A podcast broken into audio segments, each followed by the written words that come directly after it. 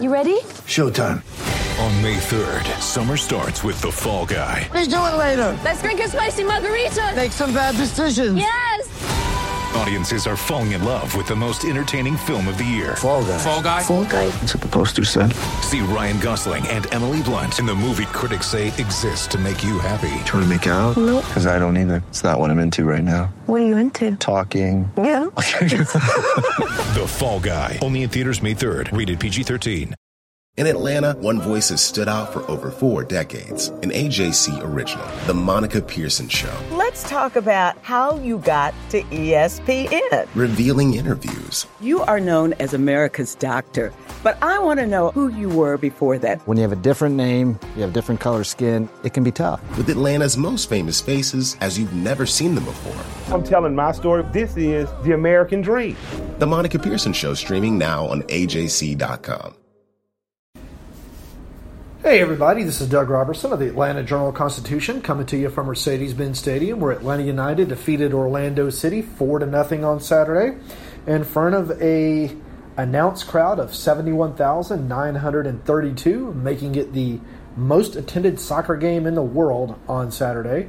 That comes with a caveat that there are no leagues playing this Saturday. There was only two World Cup games, but still, it's the second highest attended game in MLS history. And even had every league be playing, it would likely still be top five because there are only a few stadiums that are as large as Mercedes Benz around the world that host soccer games. I'm joined as always by Jason Longshore of 92.9 and soccerdownhere.com. How are you, Jason? I'm good. Good. That was fun tonight. Yeah, let's do some housekeeping super quick. Uh, Josef Martinez started the scoring uh, in the third minute. Miguel Almiron won in the 55th minute.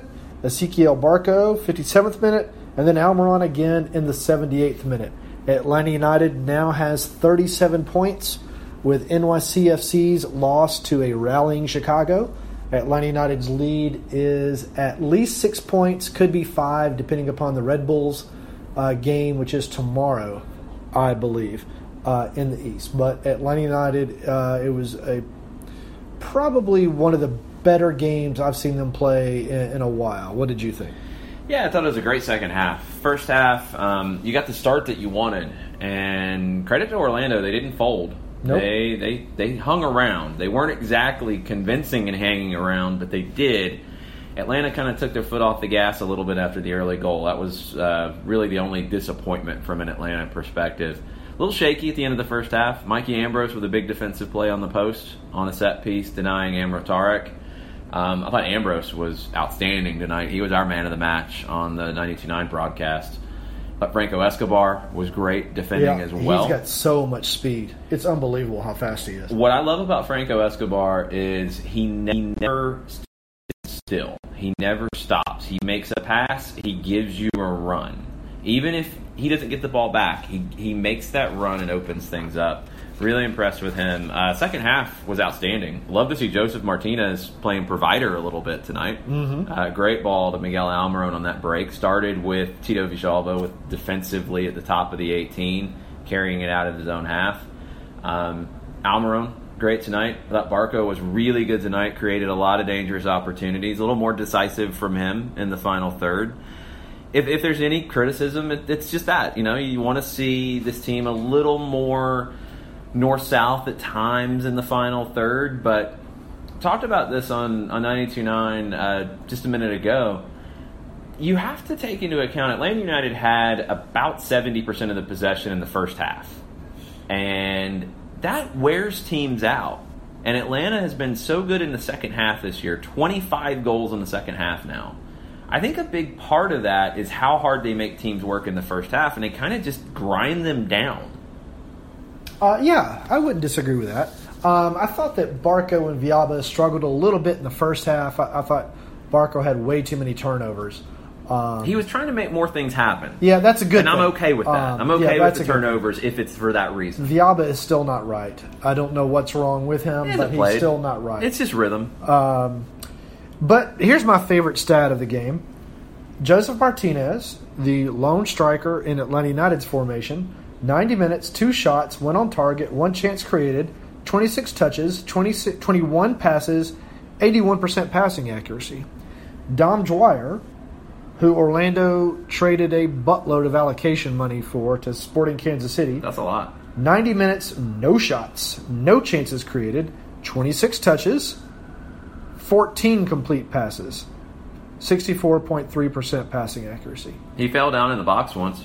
Yeah, this team, Orlando, is just not very good. Um, There's no reason for it either. No, they have talent.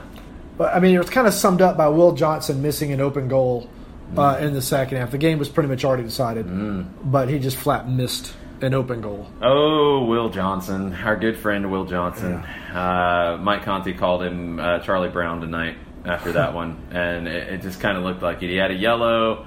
He had a uh, pass that I think was intended for Bendik that ended up as a throw for Atlanta in the final third, and that pass was made from the midway line. I mean, it just what a night for Will Johnson. It was uh, it was kind of you know just showed how Orlando is so disjointed right now. When you look at the attack for them, I just don't get it. Dom Dwyer, we know what he can do in this league. Sasha Kljestan, we know what he can do in this league. Why Sasha Kljestan's playing a number eight for this team when they can't create anything? They haven't scored in about 300 minutes, and you're playing Sasha Kljestan as an eight in the second half? Okay. Uh, Josue Colmán looks really good when he gets on the field. He runs at players 1v1 and he can create things and he's fast. Didn't see him tonight. Chris Mueller, a lot of energy, starts to create things. We're not seeing enough from him. Justin Meram is getting so abused by his own fan base that he, he needs some time off. And I saw more stuff tonight from their fan base and recognized supporters groups that would just shock you when Justin Meram has been a top level player in this league. And he has a goal and three assists this season. It's not like he's been doing absolutely nothing. Josue Colmán has the same stats. He's not getting yelled at like that. It's it's a mess. And O'Connor's coming into this out of USL. Is he going to be able to have the time to fix it? I mean, the messages are so mixed out of Orlando right now. Mm-hmm. Jason Kreis issued a statement today talking about how he expected more time. He, he had this team injured most of the season. He never really got to have his starting 11 on the field very much. I was shocked they fired him when they did because they didn't have any kind of an answer as to what to do. We see it tonight. They looked incredibly disjointed. It looked like a team that didn't even know each other's names at times. And now you're asking a manager to step up from USL and earn the respect of a locker room that appears to be broken without any leadership. Right. I don't know if anybody could go in and do that. Yeah, it's a. I mean, Jonathan Spector just had a nightmare of a game tonight. Got beat by Martinez uh, on the first goal. Got his pocket picked by Almiron on the last goal.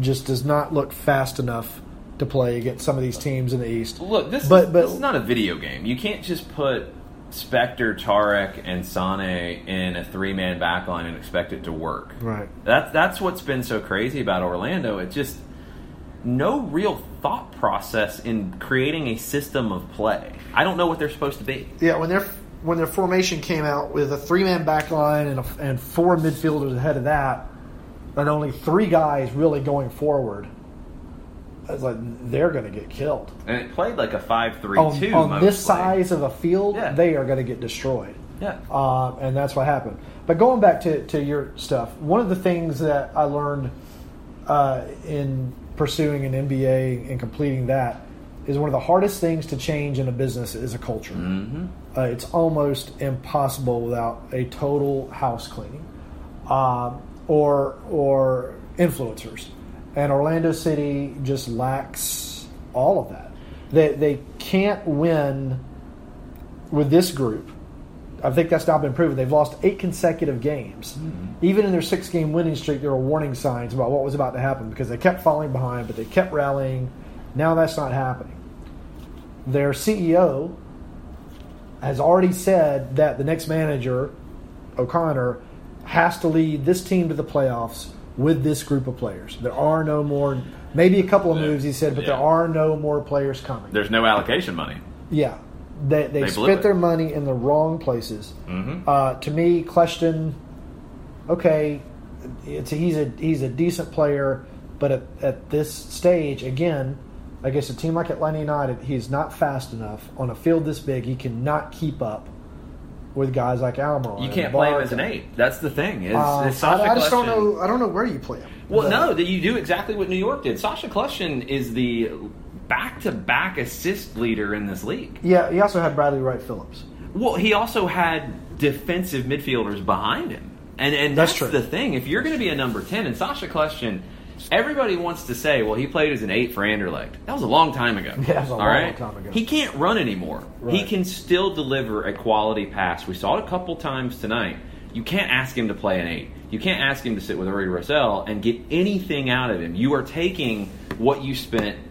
You, you said a buttload for Dwyer, right? Yeah. So at the time, it was a record. yeah, it not quite as big of a buttload for Sasha Kljestan, but you spend Right. a ton of money to bring in a player to spearhead your attack, and then you ask him to play as an eight. That's one of the dumbest things I've ever seen. Yeah. You have to have him pulling the strings, and Dom Dwyer can score goals just like Bradley Wright Phillips can, but you have to get them together. When one is playing at the top of his own defensive box and the other is the forward, Sasha Kljestan has no connection with Dom Dwyer. This team is broken. The body language is bad from a lot of players. Kljestan is one of those who constantly seems to be arguing with teammates. Sane has some awful body language at times, and he's been asked to leave his last two clubs in Europe, so that's why he's here. He was free. This is a team that is just an absolute mess right now, and we've talked about how Atlanta has shown the right way forward to build a team, and you would expect that LAFC will continue on the path they're on. You would expect that Cincinnati comes in and does what they do. NYC has built a quality club at the exact same time Orlando has. Orlando's been passed by three expansion teams. Two of them came in two years and three years after they did. I don't think there is anything right now that will tell me that FC Cincinnati can't be better than Orlando next year. It's that bad. And like you said, they, don't have influencers. They don't have a proper culture. If they have influencers right now, they're all negative influencers. And MLS isn't built to turn over a club and, and turn it into an instant winner. Now, parity will help, but the East isn't going to get any worse. No. Um, in fact, it's getting better. Um, you think Miami's going to come in and not try to uh, well, be a great I- team I- off the bat? I'll believe Miami when I actually They're coming, play. they're coming. I, I don't even want to talk about Miami. uh, Sacramento will field a team before Miami ever fields a team. Oh, I'll, I'll bet you. Uh, I just don't have the, the mental energy to think about Miami. I'd love to go um, Miami. Come on, Doug. Ah, whatever. um, Maybe Michael Bradley will play for him. yeah, it'll cost them a whole bunch of games like he's cost Toronto this season. Um, but this this was a good performance by Atlanta United. It wasn't a complete performance. That they could have easily been down one, two to one at halftime, uh, but Orlando being Orlando, they could not take advantage of those opportunities, um, and so Atlanta United walks out with a four to nothing win. It's fifth shutout this season. Uh, big big road game, road stretch coming up at Dallas, uh, which posted a win on Friday at Minnesota and then at Philadelphia, which uh, just got thumped by LAFC tonight, uh, four to one. I think was the final score on that one.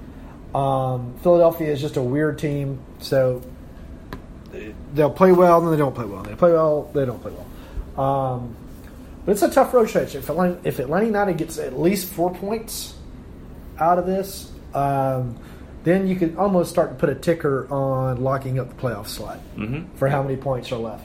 It's getting to Um, that point. Kansas City losing to Montreal tonight puts Atlanta United firmly in the driver's seat for the Supporter Shield. Uh, I can't believe Sporting KC lost to Montreal, which has now won three out of four, um, but they did. Uh, NYFC got beat by again a rallying Chicago to uh, three to two tonight. Uh, New England held on and won beat DC three to two, I believe it was, and Columbus beat Real Salt Lake uh, is either two to nothing or two to one. Um, so Orlando's hopes of making the playoffs are just getting once again more and more remote. As are Toronto's, DC United, Wayne Rooney can, score however many he wants to score. They're not going to make the playoffs. DC United's making the playoffs before Orlando. that now that could be, And DC, Uh, D, but I'm it'll not be rolling. next year. I'm not rolling DC out. but it'll be next year. We will. Uh, It ain't gonna be this year. We will uh, put a Coke on that one because I, I think DC makes the playoffs. Well, I hope you're getting that giant foam cowboy hat. uh, because if Atlanta United wins the MLS Cup, you are wearing that giant foam cowboy hat Yeah. uh, instead of a cane goal. But anyway, um, one last thing about tonight's game. One of the things that Miguel Almiron, he he's probably the best player in Major League Soccer, top three, easy. He's the best. Um, two goals tonight, so he now has I think it's eight goals and seven assists now this season. I may be off by one in one of those categories, Uh, but I, th- I think he's eight and eight. Okay. I think it's eight and eight, or eight and seven. Anyway, he had a play in the first half. Orlando had a counterattack. I think it was a giveaway by, by Villalba, led to a counterattack. Miguel came all the way down the field and broke up the pass at the top of the penalty box. Yep. It's that kind of stuff that is going to make him a success in Europe. He's not getting sold this transfer window. It's not happening. The winter transfer window, if he wants to go, if Atlanta United gets a good price for him, but that's the kind of stuff that's going to make him a success wherever he may go next. Europe, Mexico, who knows? Um, but that's why he's the best player in Major League Soccer. That's the difference between Atlanta United and Orlando City. Is I, I thought Mike really said it well on the broadcast tonight. You saw one team that looked like they really don't like each other very much, and you saw another team that was constantly having each other's back. Almiron bailed Tito out of a bad pass. I remember a play down on this side of the field where Ezequiel Barco tracked back and made a big tackle on the edge of the box, and Brad Guzan came sprinting out of the goal to pick him up before taking a goal kick. That's the work you see from this team, and you don't see that from Orlando. Atlanta has that, that work ethic and that camaraderie. I'm paraphrasing something Martino said tonight about Almiron that you'll see hopefully in a story I write either when I get home in the middle of the night or tomorrow morning. Uh, that I, when Almiron's teammates see him working like that, they know that he projects better than any of them do in terms of future success at, at another club or a bigger league or something. But they don't begrudge him for that because they see how hard he works and how complete he tries to be. He gets knocked around. He got knocked around a bunch tonight. He gets back up again. He's sprinting within five seconds. Yep. Um, and so they, they know I'm going to work as hard as he does because he's our on the field leader, and that's what we do.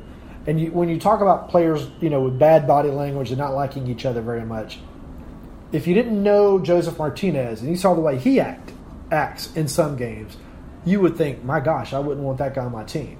But the difference is Martinez is, is focused only on himself, basically, when he fails to score. It, he doesn't lash out at teammates. He doesn't have great bad body language toward other teammates. It's all kind of on him. Yep. Um, d- is he great talking to us after the game? No, he didn't want to talk tonight. He scored a goal and had an assist, but he didn't want to talk tonight. He did answer one question about Dragon Ball Z, which is the goal celebration that he and Miguel Almiron do, that is really becoming a thing. I which like was it. kind of funny. Uh, and I might write about that too. There you go. But it's self-contained. Orlando seems to be kind of a spreading thing. It's a culture. It's a culture that it looks like, in my opinion, the franchise encourages. I mean, last year we mm-hmm. saw when Atlanta United went down to Orlando for that very first game, an Atlanta United supporter got beat up by Orlando fans, posted the video on Instagram. I don't know why he got beat up. He could have been the instigator, and this was a result. I do not know. But all I remember is I saw the video. I went to Orlando City's communications department and I said, Hey, do y'all want to issue a statement about behavior? Mm-hmm. And they said, No, that's not our problem. That's not on our stadium ground. That's not our problem. Mm-hmm. I was stunned that that was their approach. And it wasn't just like, oh, let's think about it. It was, no, we don't want to issue a statement. I mean, it was pretty just kind of flat. And then the TIFO came out. Mm-hmm. The Walking Dead TIFO, which was a good idea because it is tied to Atlanta where it's filmed. But it was a scene of about to be a murder with the weapon pointed at Atlanta United supporters. Mm-hmm. How can a front office approve that kind of image in their stadium? I mean, it's no wonder that the fans are, are saying these things to the players, or at least to one player. It's it's it's goes back to what I was talking about about changing a culture That's something that I. and, and the chants during the game. yeah. But both last year and this year, the number of curse words that you could hear on television being chanted by Orlando. I've been to almost every stadium in the league now. The language in that stadium is by far the worst I have ever heard. There's been one broadcast in an opposing stadium that we've had to turn down the crowd noise because of the cursing in the chants. And we've had to do it every match there because it's clear as day. Um, the one thing that I am forever thankful for is that from day one, Atlanta United has created a very positive, very inclusive culture. And that has passed on to the supporters groups who are kind of front and center in creating that culture. And they put forward a very inclusive, positive message. And you don't have this type of stuff. Of course, there's always isolated incidents. Of course, there's always somebody on Twitter who says something stupid to a player. We know this happens. But it is nowhere close to the toxic culture that seems to surround Orlando just far too often. And it all, at this point, looks like it just continues to fester. And it's not helping anything when you have the incidents with Meram on social media, and now you have fans questioning him and saying that he's either making it up or he has to prove it, and it's just Yeah, a th- nightmare. Somebody was saying that to me. Where's the proof? Uh, On Twitter, I was like, Yeah. "You think he's making up death threats?" yeah, I mean, It- it- he's not like, helping what- his career Yeah. by making that up. It- so- you say he's trying to force a move, I mean, And so you where? flip it around. A, a person would would rather make up receiving a death threat or a threat of death because he said it wasn't a death wish, rather than play for your club. What does that say about your club? That's the problem. I mean, that's just That's where we're at right now with this club. It should not be this. They had everything going for them coming in, but when you don't get the culture right from day one and then you allow it to continue, you get what's happening right now. A team that looks like it is on course to miss the playoffs again, a club that has not made the playoffs in its history, and a club that has been lapped by the team it came in with, NYC in 2015, a team that has been lapped by Atlanta United, who's in their second year, and a team that's been lapped by a team LAFC that's in its first year, Yeah. and a team that will probably be lapped by FC Cincinnati next year. That's Orlando City for you. all right. Again, Atlanta United defeats Orlando City four to nothing here at Mercedes-Benz Stadium on goals from Josef Martinez, Miguel Almiron twice scoring, uh, and Ezequiel Barco uh, with his fourth goal this season in the league. I believe it is. He had another one in U.S. Open Cup play. Uh, it came in front of seventy-one thousand nine hundred and thirty-two tickets sold and distributed, making it the second largest attendance in MLS history. Atlanta United now owns the top four regular season attendance totals, as well as the highest season average, as well as the highest playoff single game tickets sold. Uh, Atlanta United returns to action on the 4th of July, Wednesday at Dallas, and then at Philadelphia on Saturday. Jason, what do you have coming up? Uh, overreaction Monday on soccer down here. I, I'm curious to see what people will overreact about. I'm intrigued. Uh, 9 a.m. to 11, Monday to Friday. Uh, we will be taking July 4th off. Uh, I'll be on a plane when we would normally be doing the show. Uh, but follow us on Twitter, Instagram, Facebook at Soccer Down Here. You can follow me on Twitter at Longshoe. And I have to point out, I did get the score tonight, right on the soccer. You did. Down here You nailed it. Um, I'll, I've posted the game story with quotes. I've posted the player ratings with a lot of comments from Martino. I'll uh, obviously I'll post this, or you want to listen to it, uh, and I'll probably have something on a few things uh, tomorrow and Monday on uh, Gressel in the role as Darlington Nagbe, which we didn't get to talk about tonight, but he did very very well. Uh, Miguel Almiron, uh, the Dragon Ball Z Fusion goal celebration, and as I go through the quote sheet, anything else that I think I could turn a story from. All right, y'all have a good night. Follow me on Twitter at Doug Roberson AJC, on Facebook at Atlanta United News Now. Please subscribe to the Atlanta Journal Constitution, and we'll talk to you later. The AJC's trusted veteran political voices, Greg Bluestein, Patricia Murphy, Tia Mitchell, and Bill Nigut, are the essential source for Georgia politics. The Atlanta Journal Constitution's Politically Georgia. Sign up for the newsletter, download the podcast, subscribe to the AJC. I'm Ernie Suggs, race and culture reporter for the Atlanta Journal Constitution. And I'm Nedra Rhone, lifestyle columnist. Atlanta has been known as the Black Mecca for so many years, but that means something different to everybody. It means everything to me. I've been living here for 24 years, and I am still amazed at how rich the city's black culture continues to grow. Every day I wake up, I learn something new. Well, you all can learn something new by subscribing to the Atlanta Journal Constitution's new newsletter called Unapologetically ATL. It's all about the people, the events, and the entertainment happening in metro Atlanta that black people might want to know about. Like historically black colleges and universities, Atlanta's thriving art scene, and the city's growing neighborhoods. Wherever you live, we want to hear from you. We want to hear what issues are important to you. So subscribe today at www.ajc.com slash unapologetically ATL. Only from the Atlanta Journal Constitution.